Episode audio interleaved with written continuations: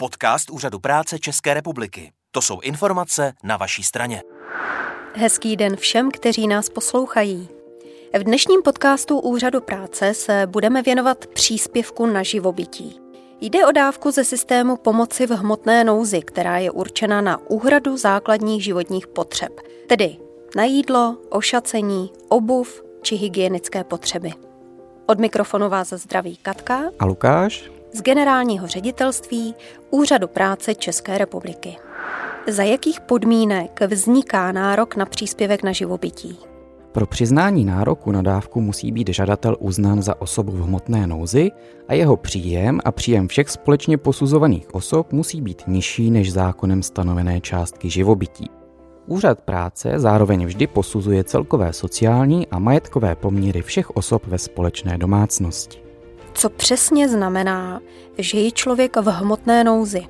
Hmotná nouze je stav, kdy příjem žadatele a všech společně posuzovaných osob, tedy všech členů společné domácnosti, nedosahuje částky živobytí.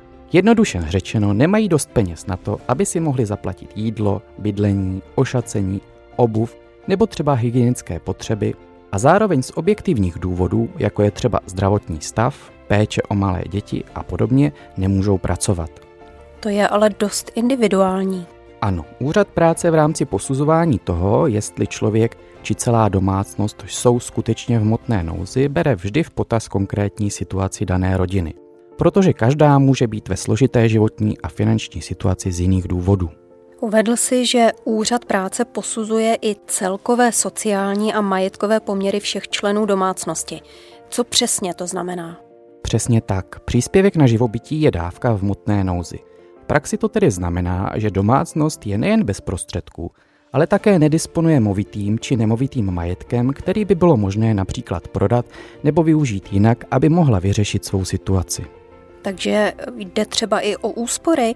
Řada klientů právě je považuje za své peníze, které jsou pro účely příspěvku na živobytí nedotknutelné. Jde i o úspory v hotovosti nebo na účtu, či třeba stavební, kapitálové spoření a další. Pokud jimi domácnost disponuje, mohou ji pomoci překonat momentální nepříznivou finanční situaci. Velmi důležitá věc jsou léky. Patří také mezi základní životní potřeby? Ano, mezi základní životní potřeby se řadí také léky. Úhrada nákladů na léky je však záležitostí rezortu zdravotnictví každé skupině léků musí být alespoň jeden lék, který je bez doplatku. Pokud tedy osoba nemá dostatek prostředků na úhradu léků, je nutné, aby tuto otázku řešila se svým ošetřujícím lékařem, případně se zdravotní pojišťovnou. Už jsme zmínili termín společně posuzované osoby. Můžeme to vysvětlit blíž? Společně posuzovanými osobami jsou všichni, kteří s žadatelem o příspěvek na živobytí žijí ve společné domácnosti. Mimo jiné to jsou i manželé, manželky, partneři či nezletilé nezaopatřené děti. Také jsme mluvili o částce na živobytí. Odvíjí se od životního a existenčního minima. Jak se tedy příspěvek na živobytí vypočítává? Výpočet příspěvku na živobytí vychází ze započítatelných příjmů a částky živobytí. Výše částky živobytí se odvíjí od počtu členů společné domácnosti, od věku těchto osob a od míry jejich aktivity k řešení stavu hmotné nouze, která ovlivňuje výši částky živobytí, respektive zda bude užito pro danou osobu životní či existenční minimum. Částka životního minima představuje hranici příjmu, pod kterou se člověk ocitá v hmotné nouzi. Existenční minimum je pak hranicí příjmu, pod kterou je už ohrožen život nebo zdraví klienta. Vláda částky pravidelně aktualizuje, aby zohledňovaly vývoj cen.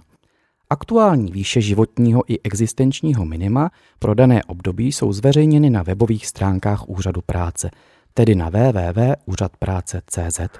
Do hmotné nouze se mohou dostat i lidé, kteří musí držet například speciální dietu, včetně budoucích nebo kojících maminek. Zohledňuje zákon i tyto skutečnosti? Ano, Lidé, kteří musí ze zdravotních důvodů na doporučení odborného lékaře držet speciální dietu a zároveň jsou v motné nouzi, si mohou zažádat o zvýšení příspěvku na živobytí. Platí to i pro budoucí a kojící maminky. Navýšení se pak odvíjí od typu konkrétní diety. Příspěvek na živobytí si člověk může zvýšit i poté, co dobrovolně vykonává veřejnou službu. Ano, pokud klient vykonává alespoň 20 hodin měsíčně veřejnou službu a je osobou v hmotné nouzi, která déle jak 6 měsíců pobírá příspěvek na živobytí, může si touto cestou zvýšit částku živobytí z existenčního minima na životní minimum. Pokud vykoná veřejnou službu alespoň 30 hodin v měsíci, vzroste mu částka na živobytí o polovinu rozdílu mezi životním a existenčním minimem. Jak má tedy člověk postupovat, pokud se rozhodne pro veřejnou službu? Jestliže má klient zájem o výkon veřejné služby, měl by se obrátit na příslušné kontaktní pracoviště úřadu práce, kde je evidovaný, až jsou mu vypláceny dávky hmotné nouze. Tamní zaměstnanci zjistí, jaké pozice jsou v tom konkrétním regionu dostupné a volné. V případě, že se klient rozhodne pro konkrétní činnost, pak s ním úřad práce uzavře smlouvu o výkonu veřejné služby. Aby měli posluchači představu, o jaké pozice se v rámci veřejné služby převážně jedná.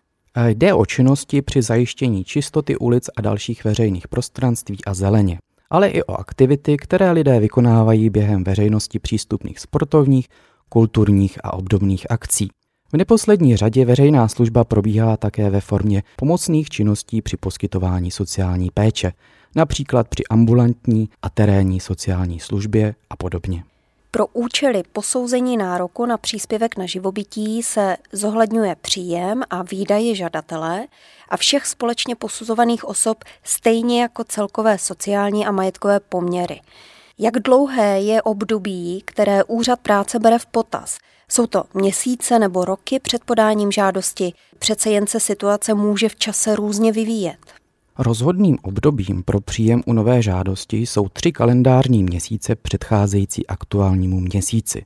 Tedy pokud člověk žádá o příspěvek na živobytí v květnu, musí doložit přehled rozhodných příjmů a výdajů za únor, březen a duben. V případě, že v tomto období okruh společně posuzovaných osob přijde o příjem nebo se jejich příjem radikálně sníží, může být využito institutu podstatného poklesu příjmu. Jedná se například o případy, kdy žadateli skončí výplata rodičovského příspěvku, podpory v nezaměstnanosti a podobně. Jestliže už člověk dávku pobírá, pak dokládá úřadu práce každý měsíc informace o své situaci, tedy v květnu za duben, v červnu za květen a tak dále. Výjimkou v tomto ohledu jsou náklady na bydlení, které klient dokládá v aktuálním měsíci, tedy za květen v květnu, za červen v červnu a tak dále. Jak úřad práce prověřuje, jestli informace uvedené v žádosti odpovídají realitě? Jde mi nejen o příjmy a výdaje, ale také o to, jestli souhlasí počet osob žijících v jedné domácnosti, jaký je majetek a tak dále. Pro vyhodnocení podmínek nároku na dávku, její výši nebo výplatu probíhá šetření v místě. Sociální šetření je primárně zaměřeno na sociální práci s klientem a s ním společně posuzovaných osob, ale také prověření uvedených skutečností. Znamená to, že zástupci úřadu práce navštěvují všechny žadatele o příspěvek na živobytí u nich doma? Šetření v místě probíhá zejména v případech, kdy existují nějaké nejasnosti a je třeba prověřit, jestli uvedené skutečnosti odpovídají realitě. Návštěvy mohou probíhat po předchozí domluvě nebo i neohlášeně. V tomto ohledu bych chtěl upozornit na to, že zaměstnanci úřadu práce se vždy prokazují služebním průkazem společně se zvláštním oprávněním jako doložkou služebního průkazu. Pokud úřad práce žádost schválí a dávku přizná, kdy a jak se vyplácí?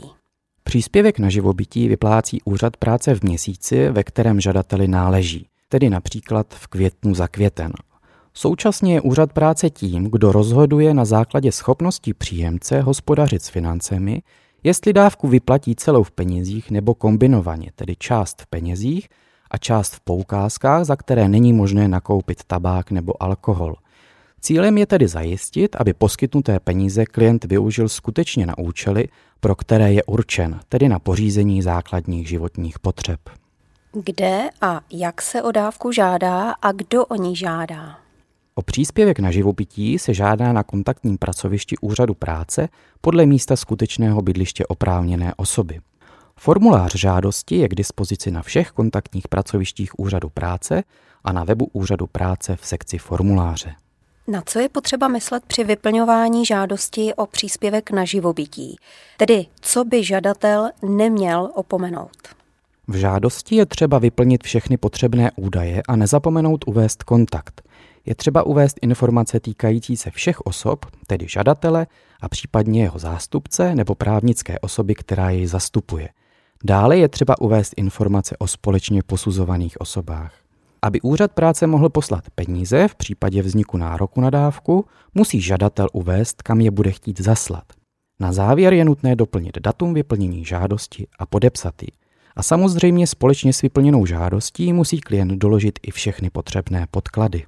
Jaké podklady je tedy třeba doložit, aby mohla být žádost o příspěvek na živobytí vyhodnocena? Pro řádné vyhodnocení žádosti o příspěvek na živobytí je třeba doložit informace o užívaném bytu, tedy obývaném prostoru, potvrzení o nezaopatřenosti, pro každou osobu prohlášení o celkových sociálních a majetkových poměrech, pro každou osobu doklad o výši měsíčních příjmů a další. Úplný výčet podkladů, které je třeba k žádosti doložit, je uveden přímo na tiskopisu této žádosti. Jakým způsobem je možné o dávku požádat? Je třeba chodit na úřad práce osobně? O dávku je možné požádat hned několika způsoby.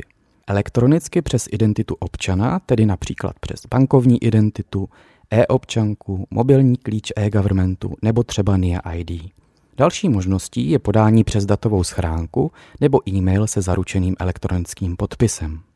Řádně vyplněný formulář s vlastnoručním podpisem je možné také zaslat poštou nebo ji odevzdat osobně zaměstnanci oddělení hmotné nouze nebo na podatelně příslušného kontaktního pracoviště úřadu práce. Je možné zaslat vyplněný formulář i obyčejným e-mailem? Ano, je to možné, ale v takovém případě, pokud e-mail není podepsán zaručeným elektronickým podpisem, je nutné toto podání písemně nebo ústně potvrdit, a to do pěti dnů od odeslání e-mailu. Jinak řečeno, žadatel pak musí dojít osobně na dané pracoviště úřadu práce a tam podepsat nebo úředníkovi či úředníci ústně sdělit, že žádost touto cestou skutečně podal on. Ano, je to tak. Úřad práce si musí ověřit identitu žadatele, aby bylo zajištěno, že dávku v případě vzniku nároku vyplatí tam, kde je skutečně potřebná. Co když bude v žádosti něco chybět nebo bude třeba ji opravit? Pokud bude třeba cokoliv doplnit nebo upravit, zaměstnanci úřadu práce sami klienta skontaktují prostřednictvím telefonu, e-mailu, případně písemné výzvy. Takže platí, že je třeba reagovat včas na e-maily, písemné výzvy ze strany úřadu práce, zvedat telefonáty začínající obvykle číslicí 950. Ano, přesně tak. Je potřeba, aby klient spolupracoval a pomohl urychlit zpracování žádosti. Povídali jsme si o příspěvku na živobytí. Komplexní informace, včetně informativního videa, jsou k dispozici jak na webu Úřadu práce, tedy na www.úřadpráce.cz, tak i na sociálních sítích, jako je Facebook, Instagram a YouTube. A najdete nás též v podcastové aplikaci Spotify.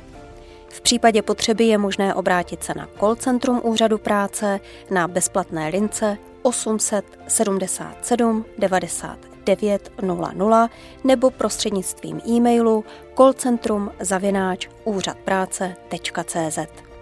My s Lukášem děkujeme za pozornost a těšíme se zase brzy naslyšenou při dalším podcastu. Tento pořad je hrazen z projektu Efektivní služby zaměstnanosti.